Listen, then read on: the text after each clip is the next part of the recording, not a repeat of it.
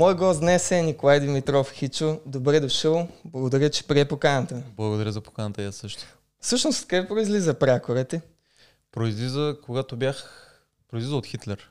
Така ли? Да, от името Хитлер, когато бяхме в юношеска възраст, моят добър приятел и съотборник, вече биш Ивелин Попов, той след една тренировка бях, бях си направил прическата като Хитлер и всъщност той започна да ми вика така и нагалено от Хитлер Хичо. И до ден днешен. Е, харесва ли ти, когато хората те наричат така? Харесваш ли си прякора, така да го кажем? Докато играех в футбол и бях състезател, нямах проблеми с това нещо. Сега вече предпочитам хората да ме знаят като Николай Димитров. Супер, супер. Значи ти си трикратен шампион на България, двукратен носител на купата, трикратен носител на суперкупата.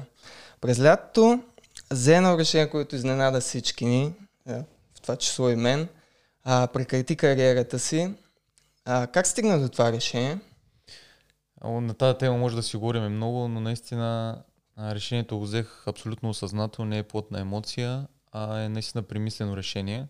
Около 4-5 месеца го обмислях, но нека започнем от там. Когато станах на 29-30 години, горе на твоята възраст, започнах да се замислям какво бих правил след футбола. А, стана ми интересен а, бизнеса и оттам лека по лека започна да се надига мой интерес към, към бизнеса, защото виждам доста общи неща между спорт и бизнес. А, качествата, които се изискват, горе-долу се препокриват. И това нещо на мен ми харесва. Това нещо ще ме държи жив след а, спортната ми кариера. Нещо, което главно, главното нещо, което на мен не ми харесва в футбола е комерциализацията му в днешно време, защото аз съм от това поколение, което като израстваше и играеше в футбол, а, си хората ценяха това, което умееш на терена единствено и само. Сега в момента повече се цени колко пари могат да се изкарат на твой гръб и евентуално ако играеш и добре и помагаш на отбора, това е просто като бонус. И това нещо започва да пречи на, на спорта и аз лично не можах да го не можах да свикна с него. Че хората гледат на мене по-скоро като на продукт, който като на актив, който да им изкарва пари, а не като човек, който се е трудил и може да помогне на отбора да достигне целите си. Това е. Да, поздравления. Наистина много добро наблюдение имаш. Сега всеки, повечето атлети се грижат за бранда си, така да го наречем. Тя е доста така открита тема. А, аз много се радвам на хора, които правят добра кариера в футбола в случая, както ти, и после решават и се занимават с съвсем различно нещо от футбола. Това е много похвално за мен. Аз съм се нагледал нали, на хора, които страхотни футболисти, страхотни кариери, после остават в някаква ръководна роля в футбола и хората ги намразват. Просто защото не осъзнаят, че това не е за тях. Има много примери с велики футболисти, пък не са добри треньори или добри ръководители и така. Така че това решение, което си взел ти. Ще ми интересно ми разкажеш и за бизнеса, с който се захващаш, ама преди да стигна до него, ако ми позволиш малко да те върна в кариерата ти така хронологично назад, ти си родом от Русе и носи юноша на Левски, нали така? Така е. Коя година попадна в Левски и да ми разкажеш за престоя ти в Левски? Това също е интересна тема, нещо за което си спомням доста често. Моите родители са стоматолози, цялото ми семейство са стоматолози, само аз съм издънката, така да се каже, семейство. Но когато бях 11 или 12 годишен, трябваше вече да, да се замислям, ще кандидатствам ли, какво ще правя с бъдещето си. Разбира се, винаги съм обичал да играя в футбол, но е било по-скоро на, на ниво в мачове на улицата, така да го кажем. А, тренирах в Русе, в, в Дунав, но не беше много на, на професионално ниво, така да го кажем, като, като, всеки, като всеки юноша. Дойде един момент, в който моето семейство и най-вече моя баща ми каза, ако искаш да ставаш футболист, трябва да, трябва да отидеш в София. Отиваш на проби, ако те вземат, оставаш там и всичко е в твои ръце. Ако не, оставаш тук и кандидатстваш и следваш нашия път, ставаш стоматолог. Сега не знам дали, защото аз не съм харесвал толкова да уча, или защото наистина много обичах футбол, се съгласих. И аз до ден днешен им повтарям на моите родители, че съм им много благодарен за това, че повярваха в мене. Защото наистина си спомням колко... Аз сега не знам дали бих взел такова решение за моята дъщеря на 12 години да отиде в друг град и да й каже оправи се. Нали, разбира се, те са били до мен, но те са хора, които са заети, имат работа и не бяха през цялото време до мене, така че наистина до ден днешен съм им благодарен за, за това, че повярваха в мене. Та дойдох на проби в Лески и така, от 12 годишен съм там. Бил си част от един от най-силните отбори на Левски, този дето направи проби в групите на Шампионска лига, после изключително силни мачове в турнира на УЕФА тогава се каже, сега е Лига Европа. Да. А, такива сериозни имена тогава бяха в отбора Боримиров, а, Сещам Томашич, а, Йовов. Йовов, изключителен гол, спомням тогава вкара. А, кой е така в този период, ти като млад футболист тогава ти е подал ръка, ти е помогнал много от тези имена, които са били в Левски тогава? Ами, да ти кажа първо, аз сега като започнах да... Като взех решение да приключа кариерата си, започнах да оценявам в какъв период съм бил в Левски тогава, защото тогава бях на 18-19 години и наистина не осъзнавах, а, че това наистина е нещо уникално, което се е случило за България. Първи отбор Шампионска лига и да играеш рядом до такива футболисти. Но не мога да кажа, че има едно определено лице, освен Мари Стоилов, който наистина много изискваше от нас и много правиш всичко възможно ние да се развием като играчи, не само аз. А, но хората, които играеха на моя пост, като Димитър Телкийски и Христо Йовов, наистина може да се каже, че са Лусио Вагнер също, че са хората, които, от които най-много съм попил. Супер, аз съм имал щастието на една маса да седя с господин Стоилов. Аз ти казах, че баща ми е треньор, те се познават. Периода му в Кипър, господин Стоил в Анортозис. Тогава аз живеех по това време в Кипър и аз, аз те споделих. И така, горе-долу за половин час съм имал щастието да чуя как той говори за футбол. Наистина един а, изключителен човек, футболен е Станимир Стоилов и то го показват резултатите. Абсолютно. И така. След периода в Левски, 2010 година, поправи ме ако греша, първи, първата ти възможност извън граница да излезеш, заедно с Георги Сармов, а, в Касъм Паша отивате, нали? Точно така. Какво е тогава, има ли си някакви притеснения, така ти го задам въпроса, при първото излизане в чужбина или това, че не си бил сам, че е имал друг твой съотборник с тебе, с който сте играли, е помогнал при излизането ти? Ами, първо ще почна от там, че този трансфер а, се случи малко форс-мажорно, така да го кажем. Аз отдавна исках вече да изляза в чужбина. А, клуба беше в ситуация, в която му бяха нужни средствата от а, нашия трансфер. Сега не помня колко точно бяха. И аз си не предполагах какво ме очаква. Знаех само, че искам да го направя и за мен вече даже нямаше и толкова значение къде отивам. Просто исках, чувствах, че е време вече да напусна България и знаех, че където и да отида ще е стъпка напред. А, определено ми помагаше това, че сме двамата с Жоро Сармов. Предполагам и на него, но наистина аз не си дах сметка колко тежко е за млад футболист да излезе навън в чужбина, защото тръгваш си от място, където ти си в своята родина, хората те уважават, играеш в най-добрия български отбор и когато отидеш вече чужденец някъде, плюс това си юноша на, на този отбор, когато ти си чужденец, хората вече гледат на тебе като на нещо, което споменах преди малко, като на актив, който трябва да им носи пари и трябва всеки един мъж да си на ниво. Аз още не бях свикнал с тези изисквания, защото като юноша тук много пъти ми се прощаваше, когато не играех на ниво. Просто защото съм юноша на клуба и съм за бъдещето, но там вече си чужденец, взимаш а, от техните пари, така да се каже, и хората очакват от тебе нещо съвсем различно. Първата година на мен ми беше много, много трудно, чисто психологическа гледна точка.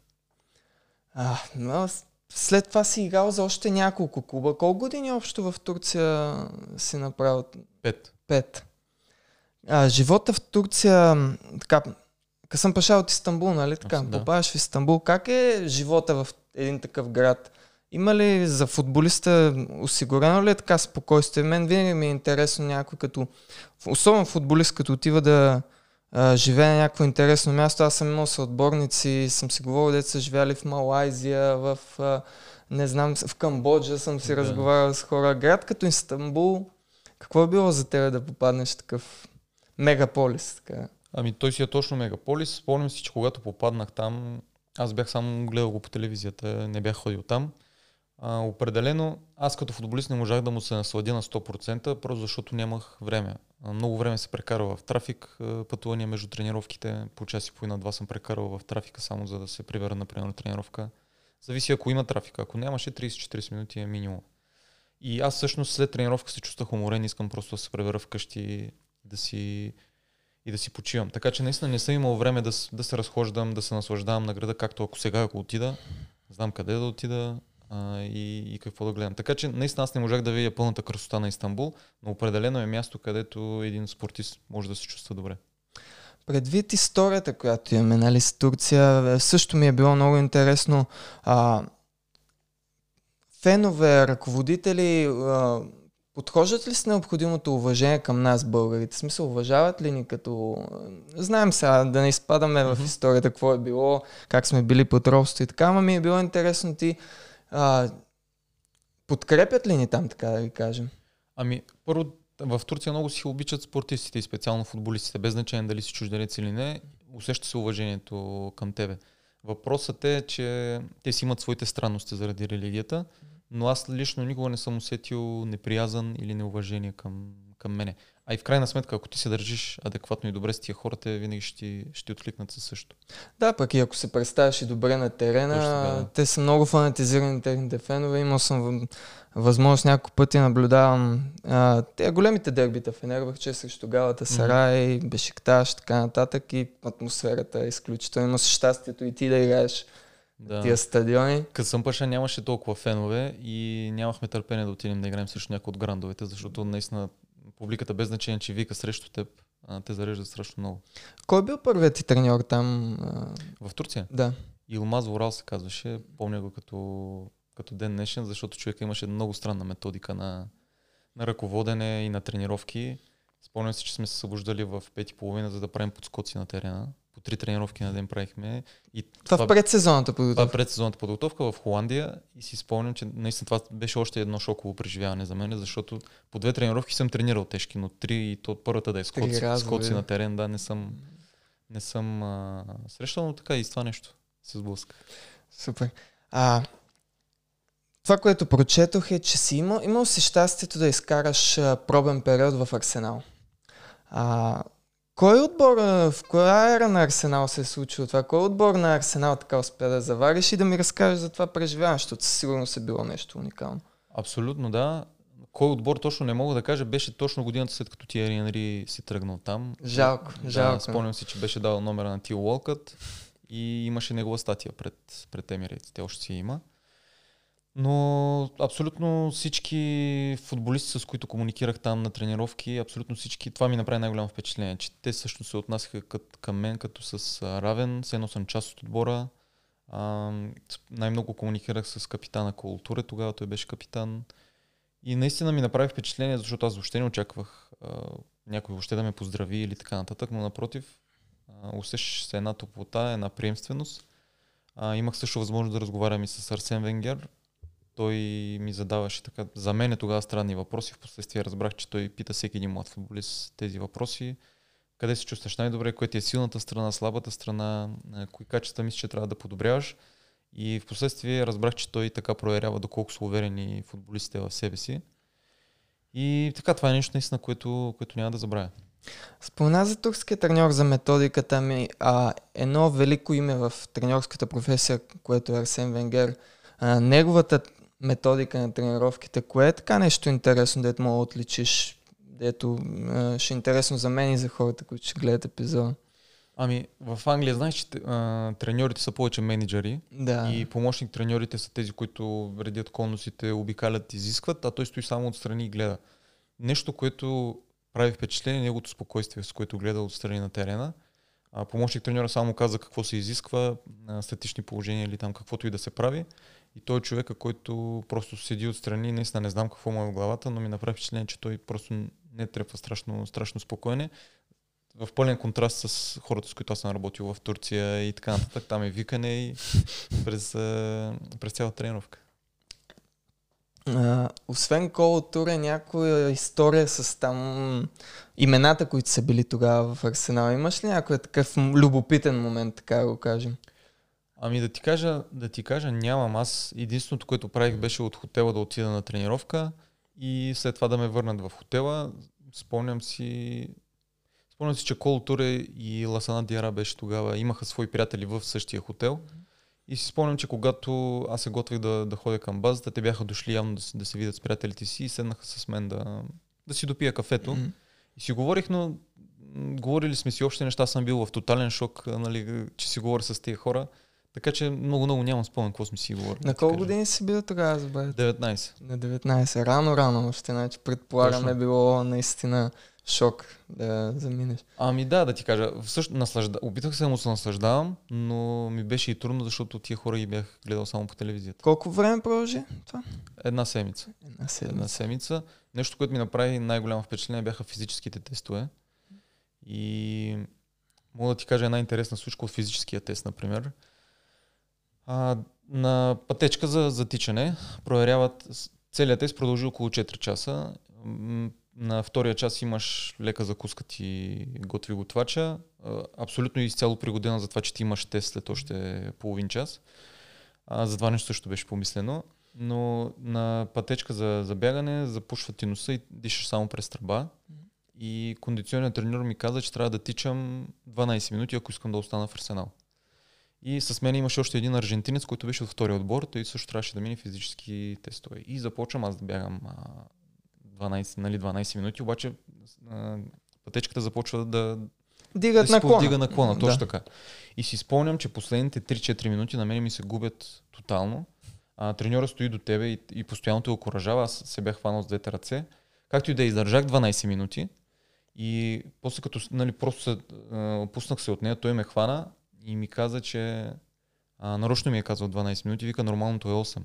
Обаче вика ти и още двама човека от отбора Фабрегас и Фламини а, успяха да го направят 12 минути. Ма вика иска да проверя колко силно, колко силно Колко го искаш. искаш? Точно така. И тогава ми направи впечатление, че той човек не е само физически треньор кондиционен, а и психолог. Мотиватор, да. Абсолютно, да. Той ми зададе нещо, което аз не знаех, че може и по-малко да изтичам.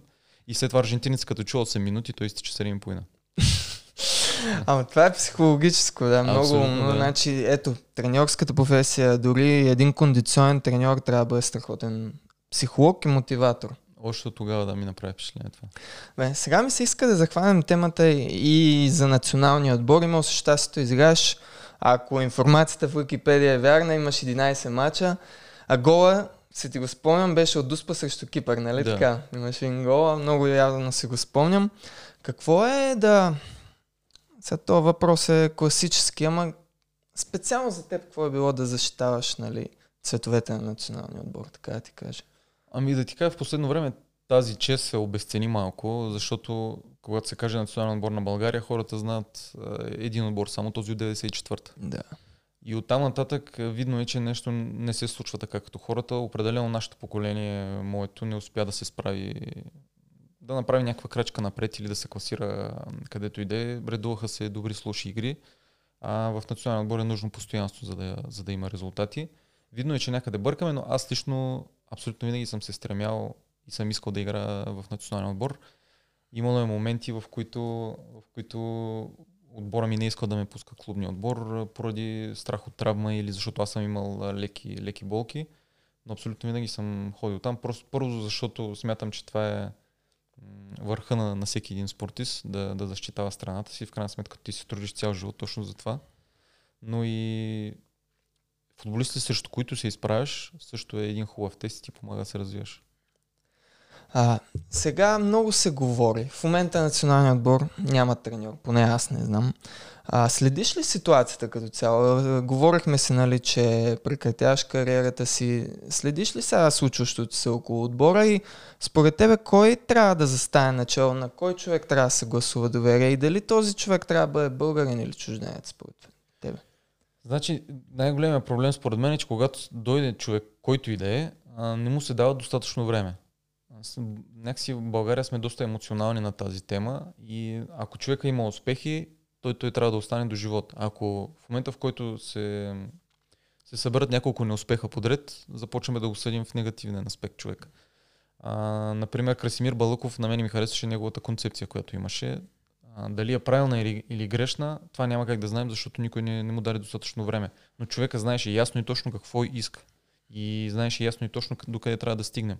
Но пак казвам, ако не се даде достатъчно време, който и да дойде тук, ако направи нещо а, бързо, това ще е много мимолетно. Трябва да се поставят основи, да се знае как се играе и да не се гонят само, само резултати.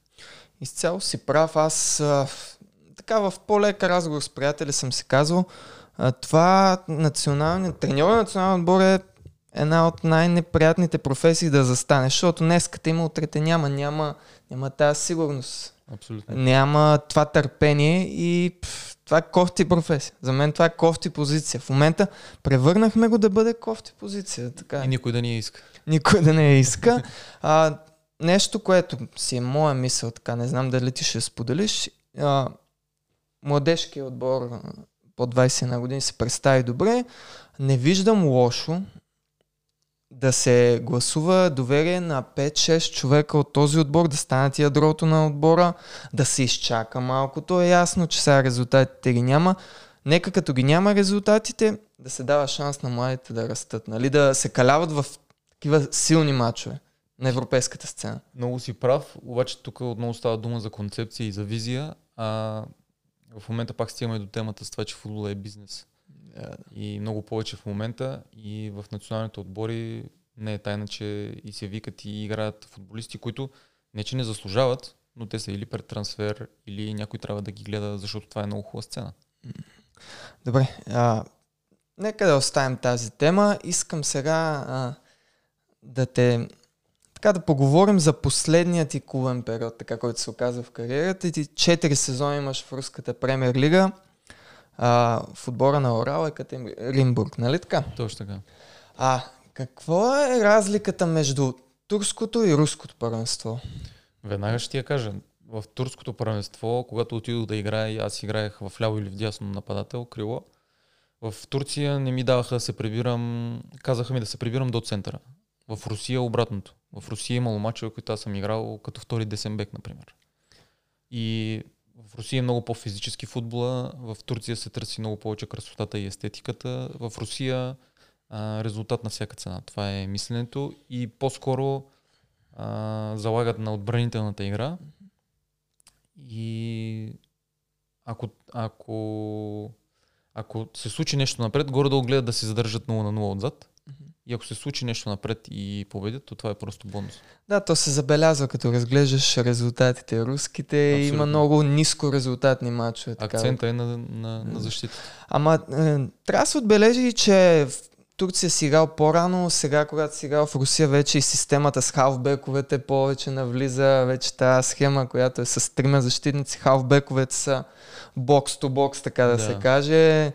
А, логично е наистина ти твоята позиция да се измени и да се налага повече сега да играеш в защитна фаза, докато по-рано в кариерата ти не е било така. Така е, да. Въпросът е, че в, в Русия ние, нашия отбор, нямахме футболистите да играеме в а, 3-5-2 тази, Mm-hmm. тази система и си играехме класически или 4-3-3 или 4-4-2. Така че ние... Аз нямам профила да играя бокс-то-бокс, да играя еднакво добре и в защита и в нападение. Акцента ми е на нападението. И това се отнася и за другите атакуващи футболисти в отбора. Спомена, че е физически футбола там и веднага се сещам сега за един въпрос, който си бях подготвил. И, а, и може ли да отличиш един или няколко играчи, срещу които ти е било много трудно? А, някой труден противник, срещу който си се изправил? Пълно играва от твоята страна и не си... Кофти матч ти е направил. Знаеш, ли, не съм се замислял за това нещо. Спомням си, че много голямо, много голямо впечатление ми направи Уейн Бридж от uh, Челси, но аз си спомням, че това беше моят първи матч като титуляр в Шампионска лига и може да е било това. Но наистина си спомням, че ми беше освен, че се наслаждавах на това, че съм на Станфорд Бридж, ми беше и трудно, защото просто го виждаш той колко е уверен и спокоен, а, докато играе. Стигаме сега и до момента, в който взимаш решението. Кога се случи това? Ами, а, януари месец 2020 започнах да се замислям сериозно за това нещо. А, вече имах бизнес тук в България, който, както се убедих, е много трудно дистанционно всъщност да, да имаш бизнес, независимо на кой си поверил да го управлява. но, аз, но аз не съжалявам, че по това време имах бизнес, защото се научих на много неща. Но януари месец започнах да се замислям за това нещо, дойде пандемията и просто си казах сега или никога. И това е. По това време колко време ти е оставало от договора? Изтичаше ли ти договора в лятото или си имал още за... Не, година и половина имах, имах още. От отбора ти как приеха това решение? Първо си мислеха, че се шегувам. после си мислеха, че заради пандемията не искам да се пребера от, заради страх от коронавируса. След това те и до ден днешен ми звънят и ме питат, не искаш ли да се връщаш. Мислеха си, че просто искам да опитам нещо и след това се върна да отново да играя в футбол. Но аз наистина разсъждавам, че ако си направил крачка напред и се обърна на друга страна, не е хубаво да се връщаш. Да, хубаво е, нали, като такова решение взимаш, да си постоянен с него. А, съжаление имаш ли? Като цяло, като се погледнеш назад за кариерата, аз вярвам, нали, че ти наистина си го взел това решение, гледаш напред, но ако трябва да се обърнеш назад, има ли някои моменти или моменти, за които изпитваш някакви съжаления и си кажеш, ей, можеш тук да постъпя различно или... Значи съжаления нямам, но виждам много моменти, в които можеше да постъпя различно. Един такъв е след а, периода ми в Арсенал. Бях на 19 години, а, бях отишъл в Арсенал и поради липсата на опит нямах, явно съм нямал правилните хора около мен, а, които да ми кажат, че не е правилният момент да се отпускам. Аз направих точно това и всъщност си мислех, че след като съм отишъл в Арсенал, дори да не се е случил трансфера, а, аз ще успея да изледа в чужбина, където и да е. И въпросът е, че започна, това нещо започна да доминира в главата ми, започна да играя не така както трябва. Не играех добре и всъщност имаше един период, в който нещата вървяха надолу за мене пак отдавам го това нещо на липсата на опит. Може би там, ако имах съветници, които да ми да ми напомнят, че всъщност играта не само не е свършила, ми тя сега започва, а, може би ще да се развият нещата по, по различен начин. Но не мога да кажа, че съжалявам, защото сега давайки сметка назад, това ми е изградил. Ние по този начин, по това, което говориш ти, имаме някаква прилика. Аз то не е съжаление. Аз а, нещо, което бих променил за моят спортен път, примерно, е, че а, да имах мисленето на 19, което имам сега, ама то това не е възможно да го направиш. Не. Аз си спомням, когато опитвах се да градя кариера, казах ти, нали, mm-hmm. преди да запишем, имал съм щастието да се доближа до професионалния футбол. Не съм успял да направя така кариера, за която съм си мечтал, но а, това е причината. Просто не съм имал това мислене, ама пак съжаление нямаш. Човек расте от това нещо и поема по различен път. Така че а, аз съм сигурен, че и ти нямаш съжаление. Така е. И такъв е живота просто. Няма как да се научим, ако не, ако не правиме грешки. В крайна сметка, аз съм от тия хора, които не обичат да ходи на пръсти живота. Ами ако ми се иска нещо, предпочитам да го направи и да си струша главата, както се казва отколкото да стои да си мисля какво би било, ако бях направил. Спорта дава много наистина, да изгражда и помага в други сфери на живота. Така. Да, има спортисти, които успяват в други сфери, така че сега ще ми е интересно да ми разкажеш какви бизнес начинания захващаш тук в България, с какво ще се занимаваш и така, ако мога да ми разкажеш. Ами, а, главният проект, заради който аз прекратих кариерата си, той не е само в България, той е в а, три държави, Румъния, България и Турция. Става дума за ветеринарни клиники. А, имах възможността, още докато бях в Русия, да комуникирам с, с мои познати, които са, работят като ветеринари. И всъщност а, видях, че сме на много добро ниво, но той има още много на къде да се подобри. Не само, казвам, не само в България, а и тук на Балканите.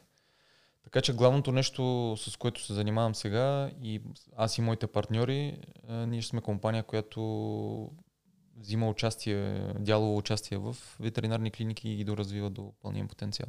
Супер, това е много хубаво. Аз, аз ти споменах, че с приятелката ми си имаме домашния любим, ще ми дадеш някакви контакти. Абсолютно. С радост бихме посетили да се погрижим за нашия любимец. А, ти имаш ли домашни любимци с твоето семейство? Предполагам и от това е породено. Имаш любов към животните. Човек, който се занимава с ветеринарни клиники, според мен няма как да, няма, да не изпитва любов. Ами да, по принцип няма много голяма зависимост от това с какво се занимаваш и дали ти е на сърце, но аз определено имал съм животни и мога да си дам сметка колко бързо те се превършат като част от семейството. Дори напоследък виждаме, че хората много повече клонят към контакт с животни, да, с хора, може би обяснимо. Но определено е така, определено аз харесвам животните, независимо дали са котки, кучета или каквито и да са. И като по-малък съм имал и, и хамстери, и по-декоративни декоративен тип животни. Но определено съм си човек, който, който е бил заограден от тях. Аз със сигурност ти пожелавам успех в това начинание. Не, така, радвам се много на хора като теб, които а, направил си много силна кариера тук, извън, отвъд граница и сега захващаш нещо тотално извън футбола. Аз се давам пример с моя Даш Йордан Лечков. Вместо да е най-обичания, вкарал може един от най-историческите голове в футболната ни история, той е, ако питаш, сега е хулен, защото позицията, която взема, му отправят критики. Така че Така е. радвам се за теб. Сега, ако ме позволиш пак да се върнем към футбола, предполагам, следиш случващото се в европейския футбол. Има ли някое първенство, което така ти харесва да наблюдаваш матчове от там? За мен, за човек като мен, а, английското първенство е топ първенството и съм залепен.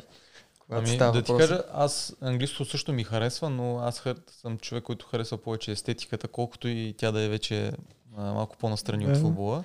Но обичам да гледам Испания. Най-вече аз съм фен на Барселона. Допада ми как те играят, допада, им стила, допада ми стила им. Но от време на време заради Неймар гледам и, и Мбапе гледам ПСЖ. Те също може да кажем, че практикуват такъв стил. Поне до сега, сега не знаем с почтено как ще бъде.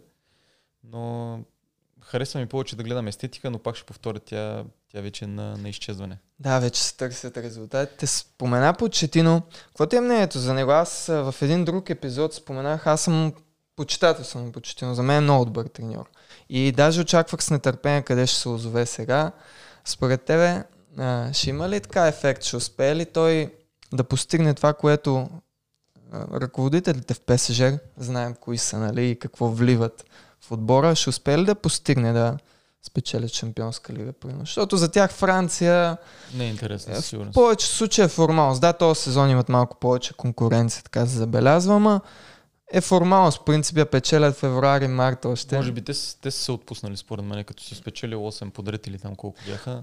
Да, това е обсъждано, че е лошо, примерно, ако ти спечелиш първенството си още март, да речем, а Шампионската лига продължава до май, някак си отпускаш се, ритъма Абсолютно. губиш. А, особено в спортния живот, а, това му е хубавото, че всеки ден се събуждаш и, а, и трябва да, да полагаш двойно повече усилия от предния ден. И това нещо те държи буден, но в техния случай може би има отпускане и това нещо не е точно така.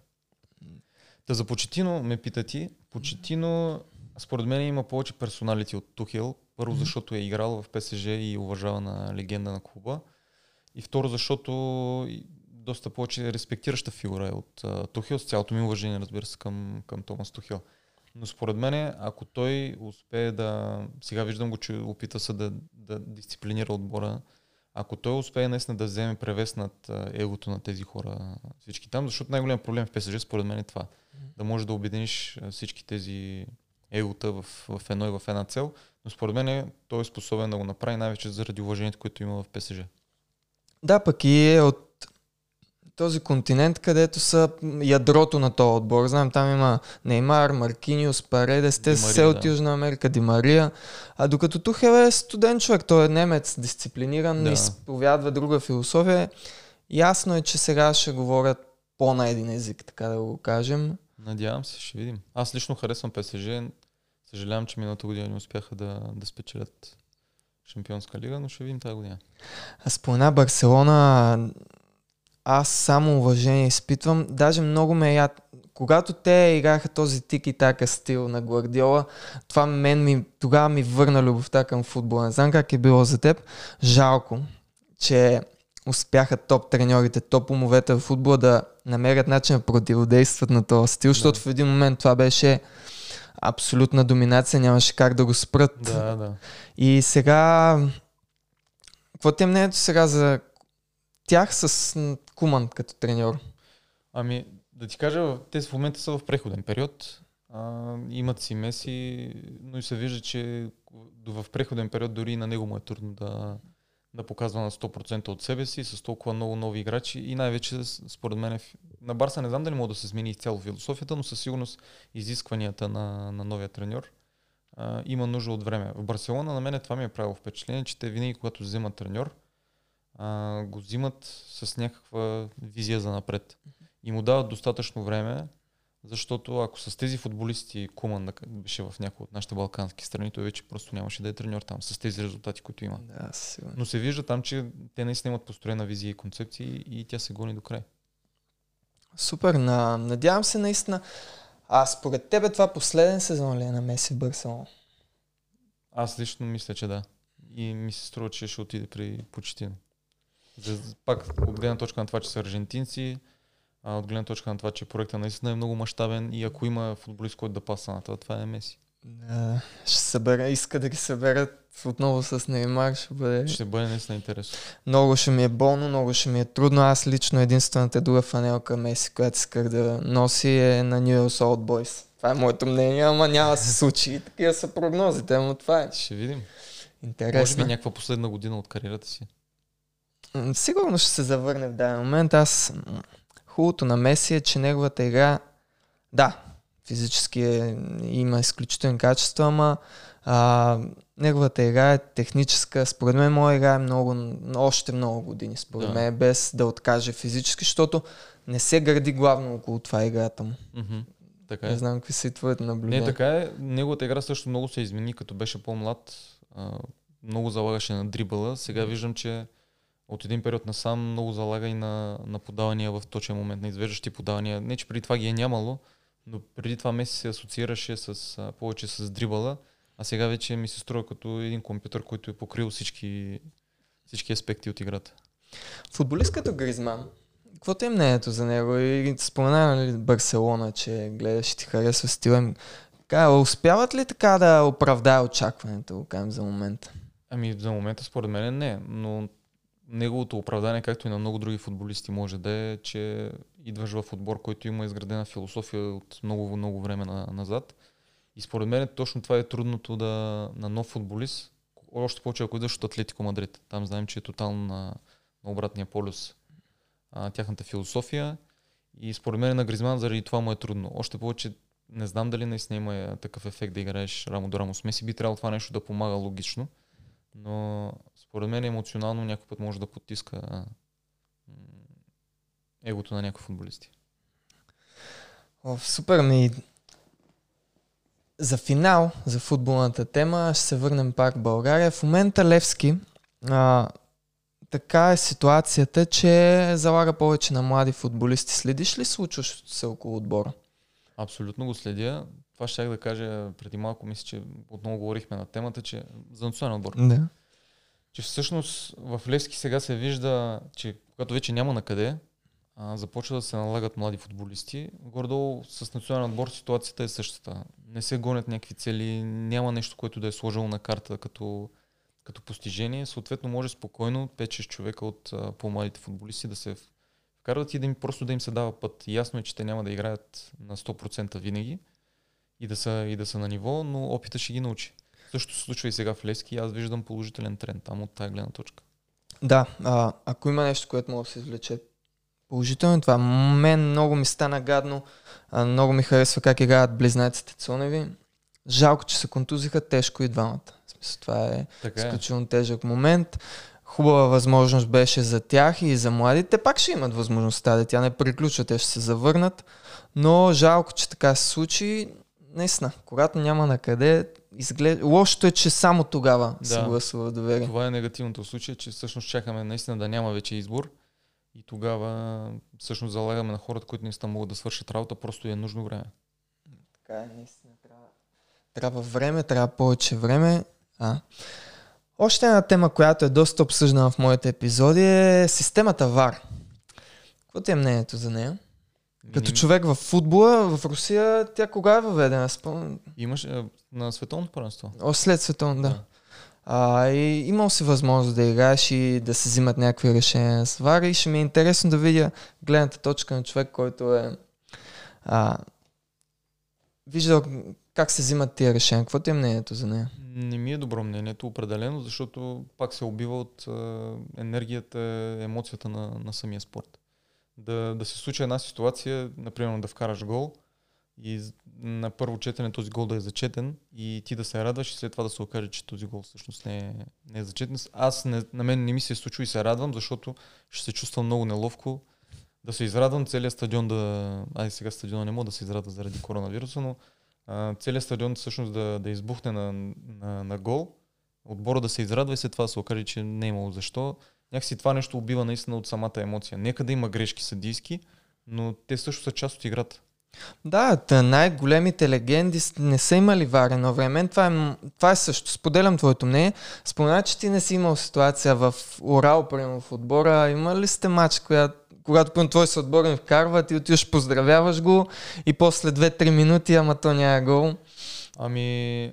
Имаш спомен за така. Случ... Играхме срещу, срещу друг отбор и на тях им се случи, но си спомням, че стояхме едни 3 минути, всъщност за да разбереме има ли гол или няма и накрая се оказа, че няма гол. А, за червен картон също се е случвало. А, съ... Мисля, че имаше корнер. А, Бомал, който игра тук в ЦСК. Mm-hmm. Играх с него там. Имаше някакво спречкане в наказателното поле.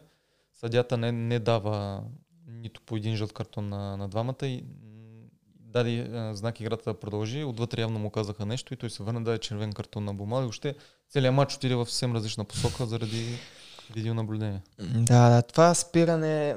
Сега аз съм сигурен, то това е бъдещето. Няма, няма да кажат утре, бе, няма има повече вар, защото видиш ли, отнема се от емоцията. В те не ги интересува това. Така е. А, вече това си говорихме. Не е на дневен ред естетиката, красотата, нали, това да се вкара гол, да се радваш, а съдята да си вземе решението, дори и грешно да е вече го... Тях не ги интересува това. Но трябва да се постарат да го оптимизират поне. Виждаме в една премьер лига скандални решения се взимат, където се вливат много средства в това първенство. Това според мен е недопустимо.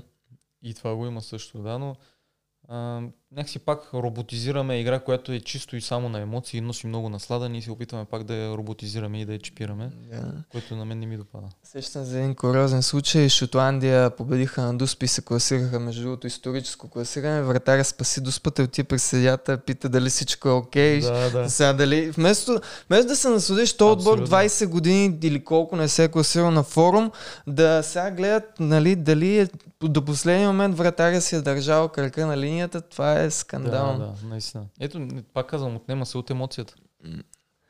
Ми добре, Ники, а, покрихме доста неща. А, много ти благодаря, че прие поканата ми. Да живее мрежата LinkedIn между другото, където свързахме да, да. и позволи ми да се свържа с теб, така да с доверие да подходиш и да ми дойдеш на гости в а, подкаста ми, в този проект, който съм се захванал.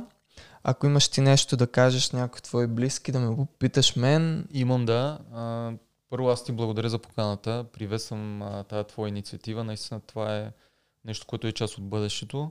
Много приятно впечатление ми направи начина по който си отстроил, начина по който комуникираш, така че аз ти пожелавам успех и се, по-точно съм убеден, че ти ще имаш успехи и в тази област. Благодаря ти за хубавите думи. А моето Моята надежда е да продължим да си имаме контакт. Пак ти казах, ще ми дадеш на ветеринарните клиники да дойдем да посетим с, с приятелката ми, с нашия любимец. И така, пожелавам ти само успехи и много ти благодаря. Мерси. И ти жив и здрав. Всичко добро. Това беше за този епизод. Чао и до нови срещи.